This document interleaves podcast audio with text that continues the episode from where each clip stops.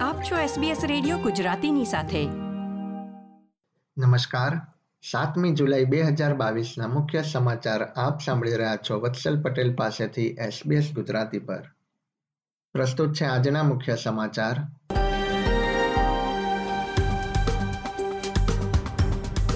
વધુ સાત મિલિયન લોકો કોવિડ નાઇન્ટીન પ્રતિરોધક રસીના ચોથા ડોઝ માટે લાયક. હજારો વર્કિંગ હોલિડે વિઝા ધારકોને વિઝા ફીનું રિફંડ ન મળ્યું હોવાની માહિતી. અને ટેનિસ ખેલાડી નિક કિરિયોસને વિમ્બલ્ડનની ફાઇનલમાં પ્રવેશવાની તક. હવે સમાચાર વિગતવાર.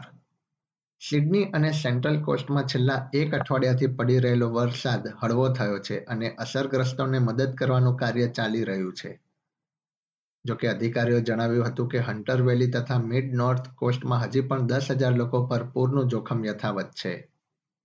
એક રાત્રિમાં પચાસ જેટલા રેસ્ક્યુ કરવામાં આવ્યા હતા. સિંગલટન વિસ્તારના રહેવાસીઓને જો જરૂર પડે તો સ્થળ છોડવા માટે ચેતવણી આપવામાં આવી છે.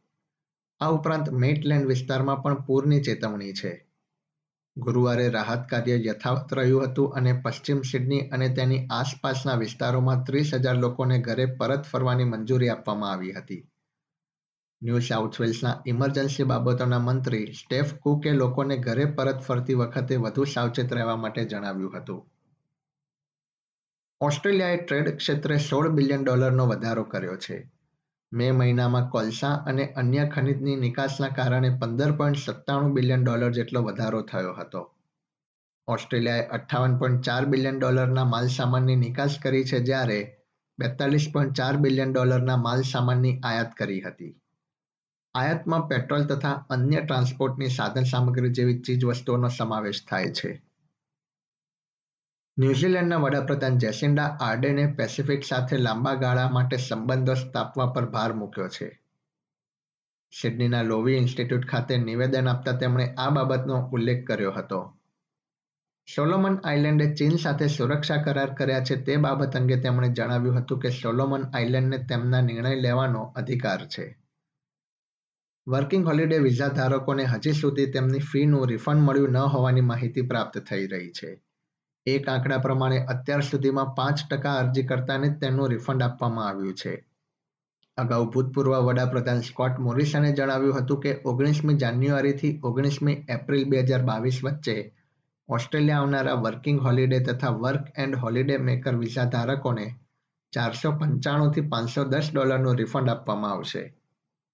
પરંતુ એસબીએસ ન્યૂઝને મળેલી માહિતી અંતર્ગત જાન્યુઆરીથી અત્યાર સુધીમાં રિફંડ માટે અગિયાર હજાર જેટલી અરજીઓ કરવામાં આવી છે, જેમાંથી પાંચસો અરજીને જ રિફંડ મળ્યું છે.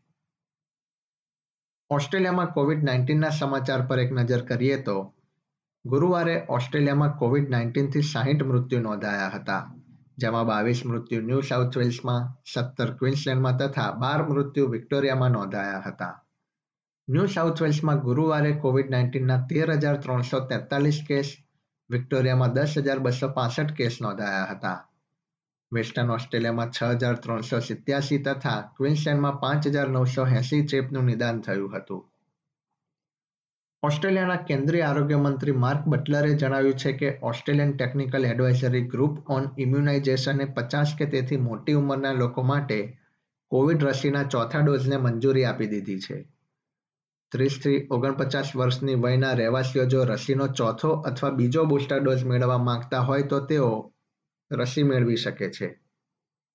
અગિયારમી જુલાઈથી વધુ સાત પોઈન્ટ ચાર મિલિયન લોકો રસી મેળવવા માટે લાયક બનશે. અટાગીએ બે રસીના અંતરને ચારથી ઘટાડીને ત્રણ મહિના કર્યું છે.